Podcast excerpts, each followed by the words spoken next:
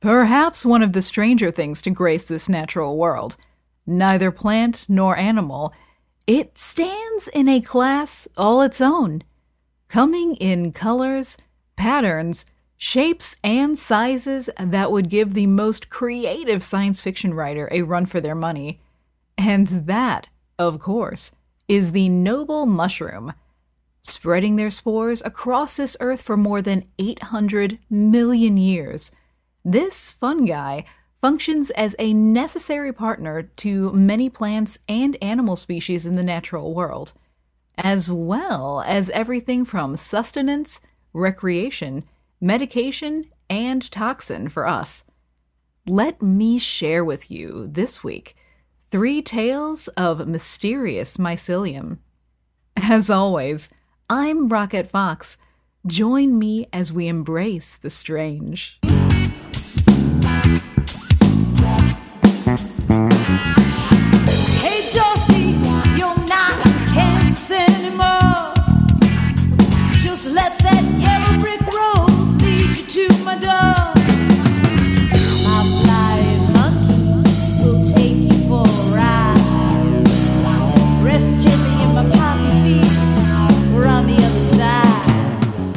A couple points of note before we really get started. Just as a heads up going in this week, our last story will deal with mushrooms in the body. Uh, Nothing too graphic or intense, but we will be dealing with the post death process. So, just a heads up in case it's a sensitive topic for you. The other point being that I wanted to send out a huge bit of love to Dawn of the Ginger, who, in one of my favorite places on the internet, the Witches vs. Patriarchy sub on Reddit, had shared that they love the podcast. Thank you so much, Dawn of the Ginger. It is such a joy to have your ear. And for everyone, this means you. Make sure to stick around for just a moment during my usual send off for some exciting Patreon info. And without further ado, our first story. There are times in natural history museums when various pieces may get stored and, after a time of no new movement or research on them, overlooked. Such was the case of a Belgian museum with a set of seemingly innocuous fossils. Initially collected from Canada, they hadn't seemed of particular mind shattering interest. No notable bones, recognizable structures. That is until Corentin Loron of the University of Liège in Belgium led an international team of scientists to metaphorically dust off the fossils and give them a much closer look. And perhaps literally, I'm not really sure how dusty the fossils were. For a little background, one of the capital B big questions surrounding the journey of life on this planet has been the timeline. When did multicelled organisms begin to make their way from the ooze of the ancients and first step onto the path of modernity, i.e., land? The answer to that question would be during the Paleozoic era, which kicked off at a staggering 541 million years ago. But Rocket Fox, you may wonder if you were listening oh so closely to the cold open. You said mushrooms have been around for over 800 million years. And, as of Loron and their team's discovery, which only took place in January of 2020, that is the new word on the street. That's right.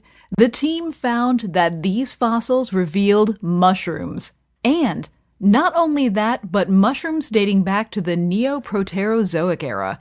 And that would clock them in at between a mighty 900 million to 1 billion years ago. They named these precious fungi Ourasphaira giraldae. Now, with this discovery and better fossil testing, other mushroom fossils, such as collected some time ago from the Democratic Republic of the Congo, have been reassessed and discovered to contain some samples that are possibly as old. And this is big news for a lot of reasons. Not only does it force scientists to adjust the big picture timeline of evolution of life, it answers a few conundrums that have been plaguing researchers' minds as well. You see, scientists had previously found that fungus was around when plants first began to, well, plant themselves. However, there was just one little problem a little something called a molecular clock. Essentially, what it is, is a technique that looks at the mutation rate of biomolecules in DNA to figure out when along the prehistory timeline that particular species of life diverged. All of this to say that while fossils showed plants emerging around 500 to 600 million years ago, the molecular clock showed fungi DNA as having been around for much, much longer. Say about 1 billion years, which, according to this new find, is just about right. Another interesting aspect of the find is that it supports other research that begins to tell the tale of how big a role fungi played in the movement between organisms from water to land. These recent mushroom fossils have been found in transitional areas between water and land, and, says Steeve Bonneville, geologist from Université Libre de Bruxelles in Belgium, quote, leads us to believe these mushrooms were important partners of the first plants that colonized the Earth's surface around 500 million years ago. At the end of the day, it truly tells us so much about our own origins and past, and, at least in some very fundamental way, may shed some light on what it means to be alive. Or at least where the journey has taken us.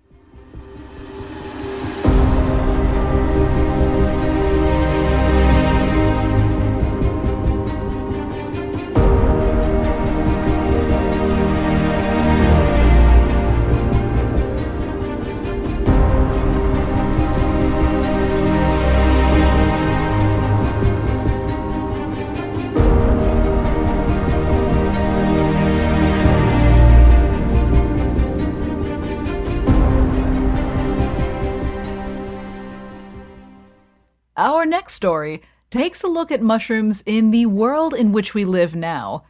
As many of you will no doubtedly be aware, resource usage, climate change, and an increasingly growing population means that it is vital we take steps to conserve what we have available, make smart choices, and do what we can to keep our world healthy. Perhaps even improve the state we've gotten to stares meaningfully. Well, as it turns out, mushrooms to the rescue again. To really understand the design and waste management prospects of this magnificent mush, it's important to first take a look at how they work.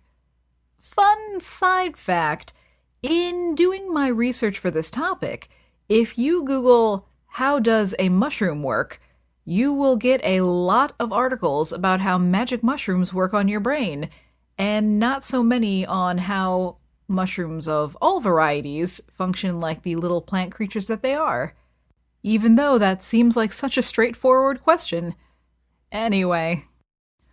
Whereas plants have those nice green or red or purple leaves that they use to glean and photosynthesize their food from the sun, remember, that mushrooms aren't plants. Instead, they get their food by three means symbiosis, saprophytism, and parasitism. Most mushrooms you come across hanging out on the forest floor, those are kicking it symbiotic style. The mycelium, or thread business of the mushroom beneath the ground, intertwine with the tree roots, and each provides the other with something they need the mushroom helping the tree extract minerals and water from the soil, the tree feeding the mushroom some nice, tasty sugar compounds. Mushrooms you find on a lawn or rotting log, or log of more unsavory nature, those feast by means of saprophytism. In this method, the mushroom works to help in the decomposition process, digesting the organic matter and returning the nutrients to the soil. The last and most aggressive feeding method is parasitism, in which the mushroom, normally microscopic when feeding in this manner, will attach to a healthy host and just hang out. Just hang out. Not providing anything useful or killing the host, just being there. So, all of that said, the process of mushrooms in helping to create a more green world is twofold. On the one hand, the second nutrient gathering method, the saprophytism, it turns out is incredibly versatile when it comes to different mushroom species. Using the mushrooms in clever ways, they work on things such as potato peelings and compost materials, which, at a home level, is fine, but on a wide scale level could be game changing in terms of speeding up the degradation process of waste. But even a step further, textiles, coffee cups, and industrial waste can be broken down, and with the right fungi species, heavy metals like lead and arsenic, and even radioactive waste are on the table. Beyond that, in 2011, there was a particular mushroom discovered in the Amazon that is able to degrade and break down polyester polyurethane by chowing down, and all any of the above species need are the food source, air, and water. The other fold of the fungi future is in the mycelium itself. When using a mold, these little strands will grow to fit any shape. They create products that are cheaper, more sustainable, and even outperform traditional construction materials in terms of fire safety standards. Additionally, the current mycelium technology spans the gamut from packaging, clothing, and even into scaffolding for growing organs. I've linked an article from Scientific American into the show's notes that goes into more detail if you're curious about the current mycelial movement. It's pretty fascinating and damn amazing, and goes to show that this humble planimal, that's plant and animal, I made it up just now, is incredible in ways that we're really just starting to fully understand and utilize even after living alongside them from, well, at least our entire lives as a species.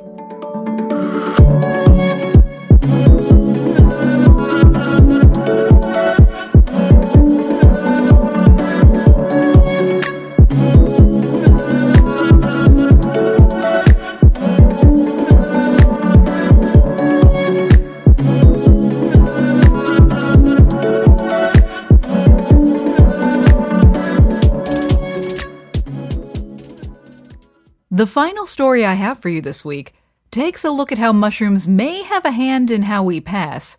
And I don't just mean by poisoning.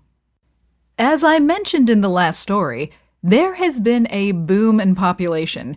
I can, in my lifetime, actively remember when the estimated number of people on the planet was half what it is now, which is kind of, if not hugely, frightening if you think about it long enough. That said, it begs another issue that is easy to overlook unless you're really planning ahead. And that, my loves, is burials. According to a BBC article I found that had been written in 2015, cemeteries were running out of space, citing the Industrial Revolution as more people moved into urban areas thusly not being buried in small town church graveyards anymore. At the point of the article's writing, the local cemeteries of two London boroughs had ceased providing services due to lack of space, and, according to a survey taken in 2013, nearly half of England's cemeteries would run out of space in the next 20 years. Where we stand today, the clock is down to 13, assuming the survey accounted for population trends. Now, getting buried, full or at rest cremated, in any spot might not seem like the biggest deal. However, Dr. Julie Rugg from York University's Cemetery Research Group, which is a group I clearly need to know more about, brought up the points that distance can affect how often a family is able to visit the graves of loved ones, especially taking into account finances, resources, etc., and also the splitting of family plots, when it may mean a lot to someone to be buried next to a spouse, mother, father, or child. On top of the space it takes, there is the price and effect that modern burial and cremation practices leave on the families and the earth. According to a New York Times article I pulled from 2018, the cost of an embalming, according to the National Funeral Directors Association, on average, at the time, reached upward of $8,500. Plus, all of those chemicals then seep into the ground, waterways, and are a danger to the morticians who work with them on the regular. An article published in the Berkeley Planning Journal found that 800,000 gallons of formaldehyde are put into the earth via dead bodies each year in the US alone. That's one and a quarter Olympic sized swimming pools a year of carcinogen. Among the cost and material usage of caskets and the like, it's no big surprise that more green options have been sprouting up, and some of those ways involve mushrooms. Now, some of you may have heard of the mushroom death suit that made a big splash in 2011 via a viral TED Talk. This was a suit that one wears after death that is supposed to help the body naturally decompose, removing toxins, much quicker than it would normally. What had started as an art project with the message to promote the radical acceptance of death, the suit in action relied on a quote, biomix of mushroom mycelium and other microorganisms to return the body to nature. It seemed with time, there began to be some questions arising around the suit, however. When Dr. Billy Campbell, the co founder of the first conservation burial ground in the US, gave it the once over, he pointed out that soil bacteria, insects, and nematodes would all naturally start the breakdown process of the body far sooner than mushrooms, saying it would be, quote, difficult to design a better system than nature already has. Additionally, there already exist current green alternatives that do the exact same thing as the mushroom suit, such as being buried in a wicker casket, shroud, or even an earth friendly urn, that are also much cheaper. The idea fundamentally being to keep the hand of humans as minimally on the process as possible while letting nature take over. Now, that said, there is another way. In September of 2020, at a quiet ceremony in the Netherlands, the first burial took place using the living cocoon. While the name sounds like something that evokes a sci fi horror flick, it is actually the product of Loop, and it is a living coffin. While from first pass, it may appear to be a simple, white, almost concrete esque rectangular box, it is actually constructed out of dried mycelium that goes into action as soon as it goes underground and finds moisture. The coffin itself absorbs into the soil in a month to six weeks, nourishing the ground around the body and helping to speed along the natural decomposition process. Additionally, it still allows families to bury their loved ones within the protective cocoon of a coffin as they return to the earth, should they find that meaningful. And I certainly do not judge the process that lies around what may matter to some during what is a sensitive and difficult time of passing for a loved one. I do, however, think that it's wonderful that there are more methods becoming available and accessible that keep the families and environment in mind. It is indeed a sort of magic that is housed within these little fungi and the capabilities they hold. Their past, their possibilities, and our future. And I, for one, am excited to see what lies down the road with these mysterious mycelium.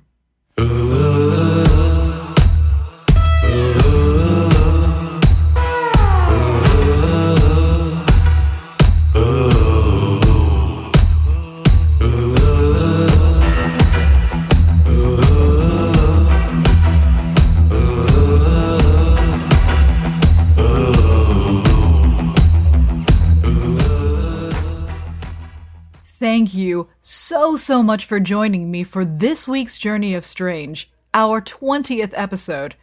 Our bonus story over on the Patreon tells the cautionary tale of a man who utilized mushrooms of the actual magic variety and experienced them taking hold of his body in an unexpected and somewhat horrifying way. If you're curious about that and how to support this podcast, check out patreon.com slash rocketfox.